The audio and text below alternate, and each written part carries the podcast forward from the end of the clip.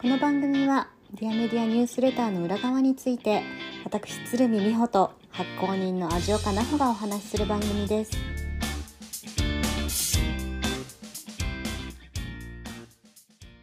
こんにちは美穂です。こんにちは、味岡です。さて今日もディアメディアニュースレターの裏側のお話をしていきたいと思います、えっ、と今日取り上げるのはちょっと前のお話ですね、えっ、と秋の傾向と呼ぶんですね。傾向というのは。はいかぐわしい香りというすごい素敵意味ですね素敵な感じでした、そのじゃあ秋の傾向のニュースレターについてはい。お話まずサマリーからじゃあ聞かせてください サマリね。はい。えっと、もうなんか、あの、秋、急に秋になったなと思って、んうんでこの後ですね、あの、気候変動のあのニュースレターを書くんですけど、このはい。季節が急に変わるっていうのもですね、実はこの気候変動の影響があったりとかして、ほはい、なんかあの地球温暖化のねうんうん。影響で季節、あの春と秋が短くなってるみたいなのがあるんだけどね、でもなんか急に秋になったなと思ってでこの秋秋とかなん、まあ、どの季節にもこう、ノスタルジックなこうエモい、ううんうんなんだろうな風景描写みたいな、はいのがあると思うんですけど、うん。まあ、その中でたまたま見つけたえ鳥類学者の方が書いたは「ザ・ホームプレイス」っていう本を引用している記事があったので、うんそれを取り上げました、いはい。で、まあ、野生動物の生態学者なので、えすなんなんだろうね。なそれなんだけどすごいこううーん詩的な表現で秋をえ描いてるというか秋のことを書いてる、うんうん。本ですね、うんねこれなんなんていうか別に何を言ってるわけじゃないんだけど秋ってこんな感じの季節だよっていうのを、うんいや本当にこんなに言葉巧みに 秋を表現できるものかと。そうですね、はい。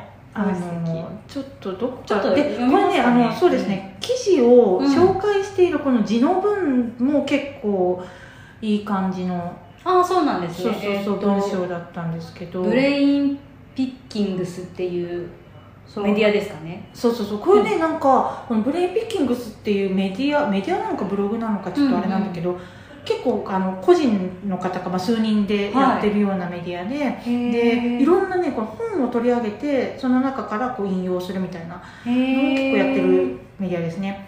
でまあタイトルが「秋と生物の官能的な緊急性について」ですとはい。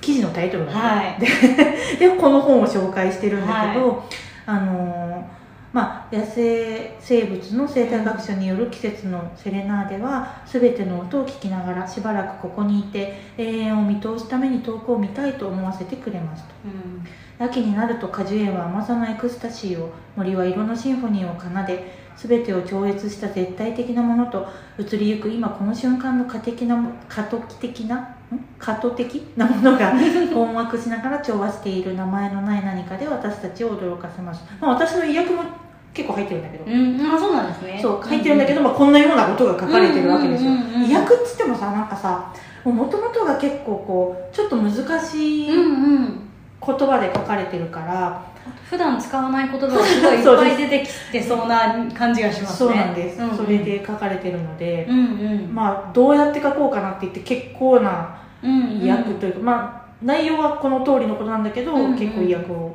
して書いたものですかね。うん。ありがたいです。いつも。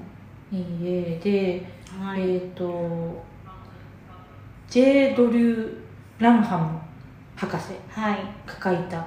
えー、と自然の脅威に対するラブレター。あ違いますね。あそうですね。か科学の精神性とうん。大自然の脅威に対するラブレタはい。ー、すごいな。そうですね。はいで、まあ、あれだよね。この人は。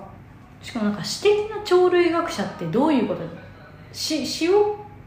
詩人でもあるんじゃない？あそういうことですわからないけどなるほどなるほど。文章を読んでるとそうとしかちょっと思えない感じですかね。どこが良かったですか？この博士の文章のなんか私この全部をその秋を、うん。の表現を、うんこんなにそのなんか繊細に色から、うん。あと風だとか、うん。あといろんな生き物の ことから、うん。いろんな角度から、うん。あの秋を教えてくれてすごくなんか、ちょうどあのよくキャンプに行くタイミングでもあったので、うん。なんかすごく心にしみるみたいな感じですごく好きでした。なんかだからどこここが好きとかそういうわけではないんですけどうんそうだね。なんかこの本当に自然のありさまこう、夏から秋にかけ秋とか秋から冬にかけてのこの生物があのなんだろう冬ごもりに備えていく様子だったりとか、うん。鳥が大陸間を移動する様子だったりとかっていうのをこういうふうに表現するんだみたいなうんうんうん。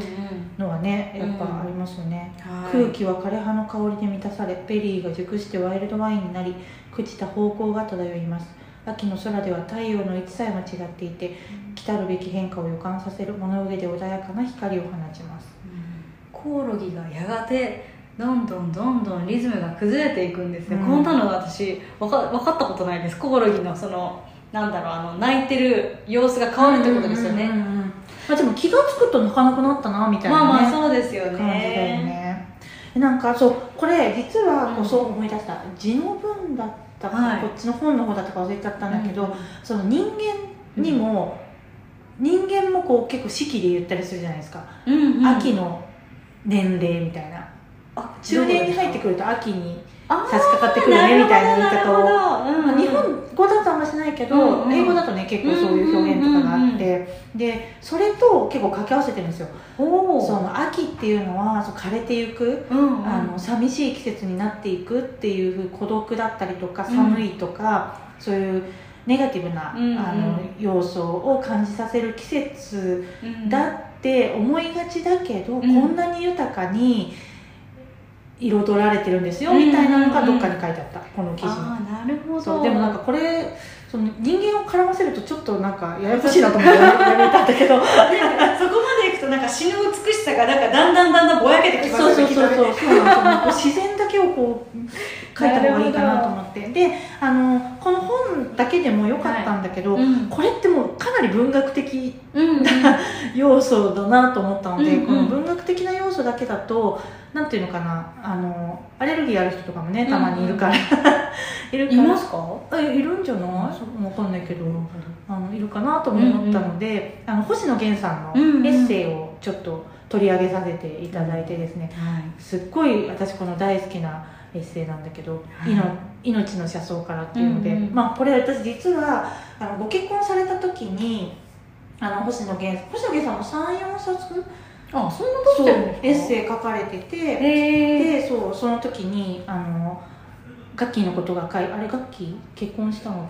うん。ガッキーつまりのガッキーさんのことが書かれてたんですよね。そうそうそう。そう、んん。でガッキーさんのことが書かれてるよっていうのを見て、でその文章がすっごく素敵だからっていうので読んだエッセイだったんです実は。あそうあなんでの当時。そう。ででもねやっぱ星野源さんってね、あの脳一血で入院されてしばらく活動できなかった時期とかがあって、まあ、その時のこととかも書いてるんだけど、ものすごい淡々と書いてるのねで割と俯瞰的に見てるみたいなこう感じですか？そう俯瞰的にも見てるしなんていうかねうん。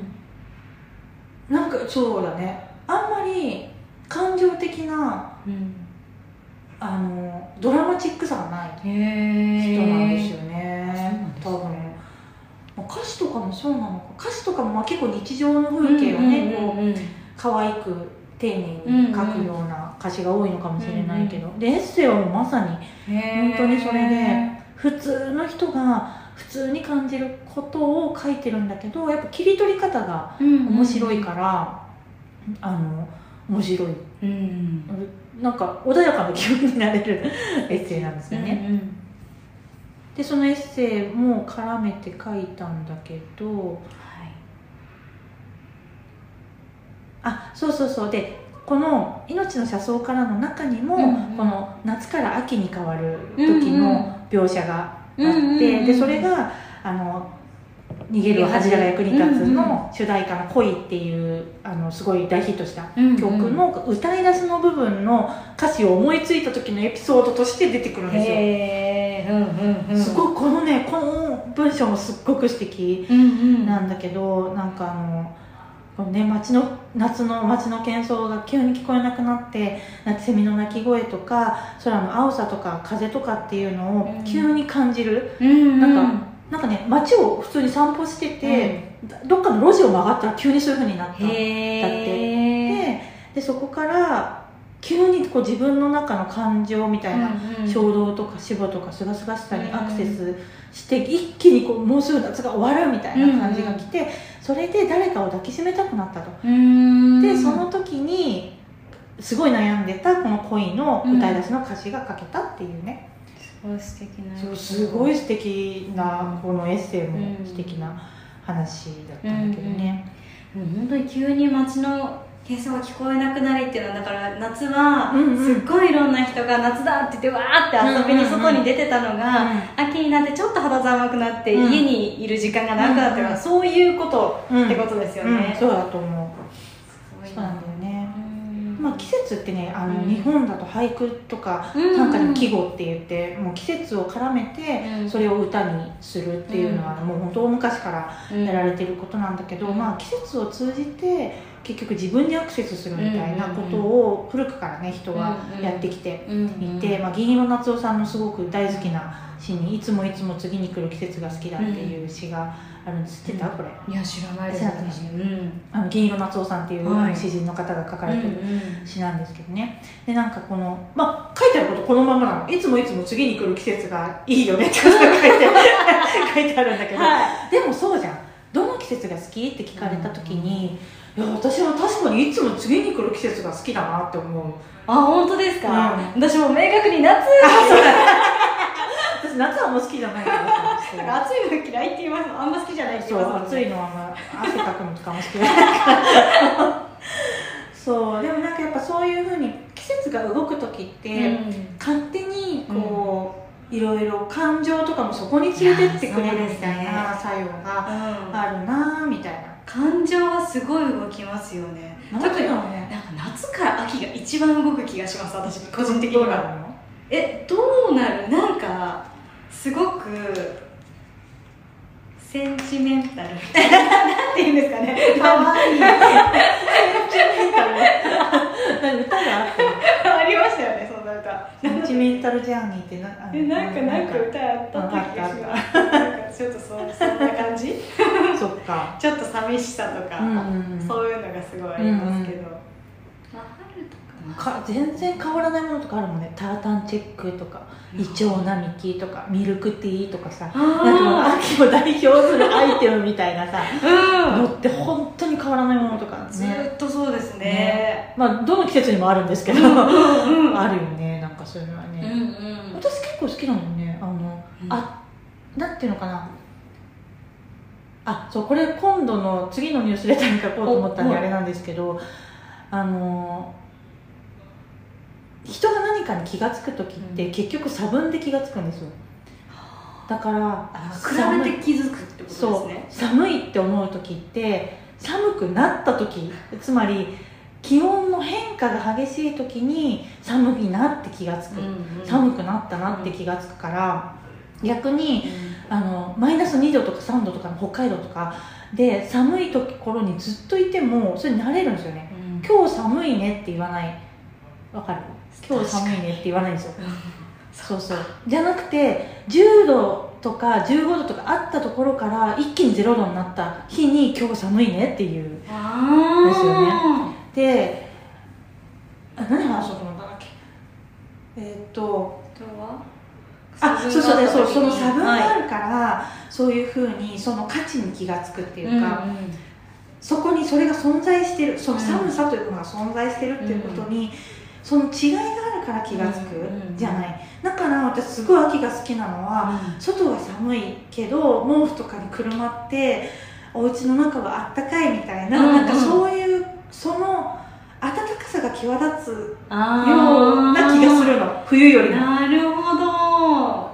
確かに。そう。だからすごい好き。でこの時期一番確かに布団から出るのがちょっとやさってきたなみたいな、なるよね、うん、そう。まあ冬もね布団から出たくはないんだけど、うん、でもそれがさ何ヶ月か重なるじゃん冬そうですね。もうなんか飽きるぐらい感じるじゃないですか。そう,、なんだよね。秋はね。食べ物も美味しいですからね。ねそうですね、なんかだからそうやっぱ変わる時ってこうなんか自分ここにそれがあったなとか、うん。自分の中にこういうものがあったなみたいなのに気が付くうん。からすごいいいなというところですね。っていうことを書きました。ありがとうございます。そう今日これにしたかったのはもうそろそろもう秋うん。って今ぐらいかな？そうだね。うん、もう終わるよね。そんな感じしますよね。そうだだから早くてなんかまあ週末にかけて配信するし、うん。ほっこりな感じのニュースレターがいいなと思って今日はこれにしました、はい。ありがとうございます、じゃあまた次あ次のあれ次のはなんてさっき今書いてるのはなんなんて言いましたっけ？あえっと差差分あ差分のがあると感じられるっていう話ですね。じゃあちょっと次のレターを楽しみにしてます。はい。はい。じゃあ今日はこんなところで、はい。それではまた。ではまた